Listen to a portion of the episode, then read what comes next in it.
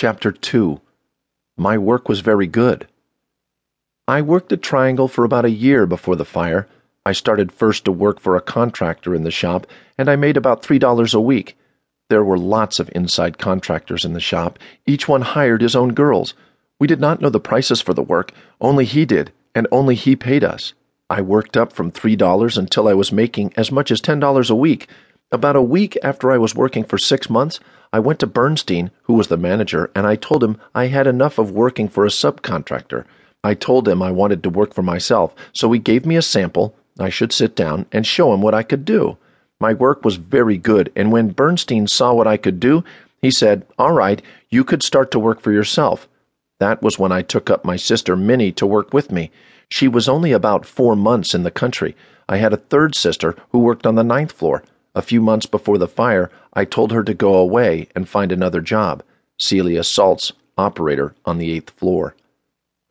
One of those working at the factory on Saturday, March 25, 1911, was Celia Walker, who worked on the ninth floor as an examiner, a sort of quality control supervisor. She also felt she was different than many of the other girls working there. When I worked in the Triangle shop, all the other girls looked on me like I was a real Yankee. When we came to this country, I was only five years old, and by the time I went to work in the shop, I spoke with a real American accent.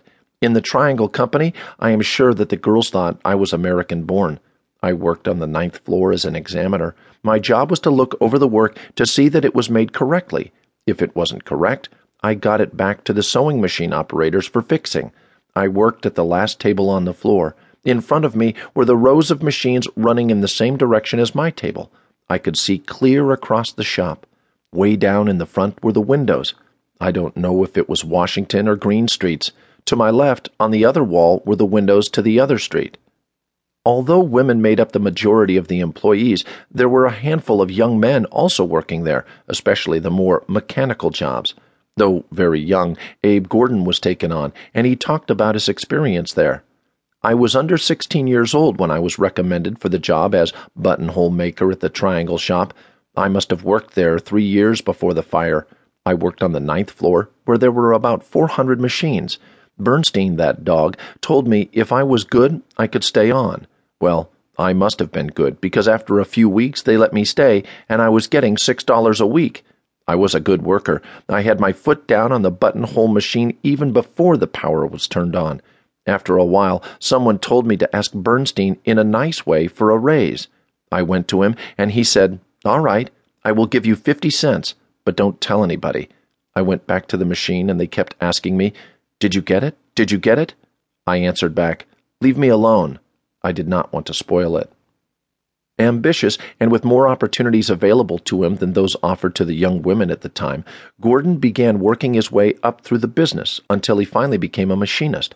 I was mechanically inclined, and I didn't like sitting in a machine too much.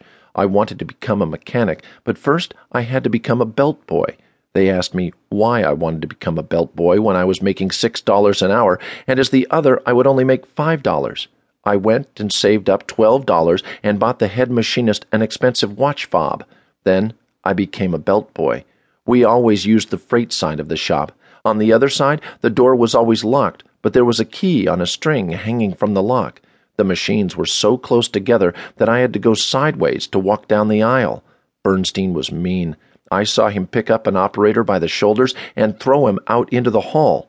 Everybody kept their heads bent down over their machines. In fact, by the time the fire started on March 25, 1911, many of those working at the Triangle factory were catching a whiff of the change that was moving through manufacturing, especially in the large cities of the North. Workers were beginning to organize labor unions and use the clout that came from large numbers to get better pay and working conditions. Sylvia Kimmeldorf, a tucker on the eighth floor, had been involved in the movement even before she came to work at the factory.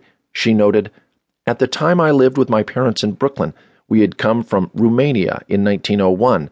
I was 18 years old and had gone to work in the garment industry two years earlier and suddenly found that I was in the middle of the big 1909 strike of shirt waist makers. I remember how I went to sell newspapers to raise money for the strikers. My cousin, Morris Horowitz, took me up to work at Triangle.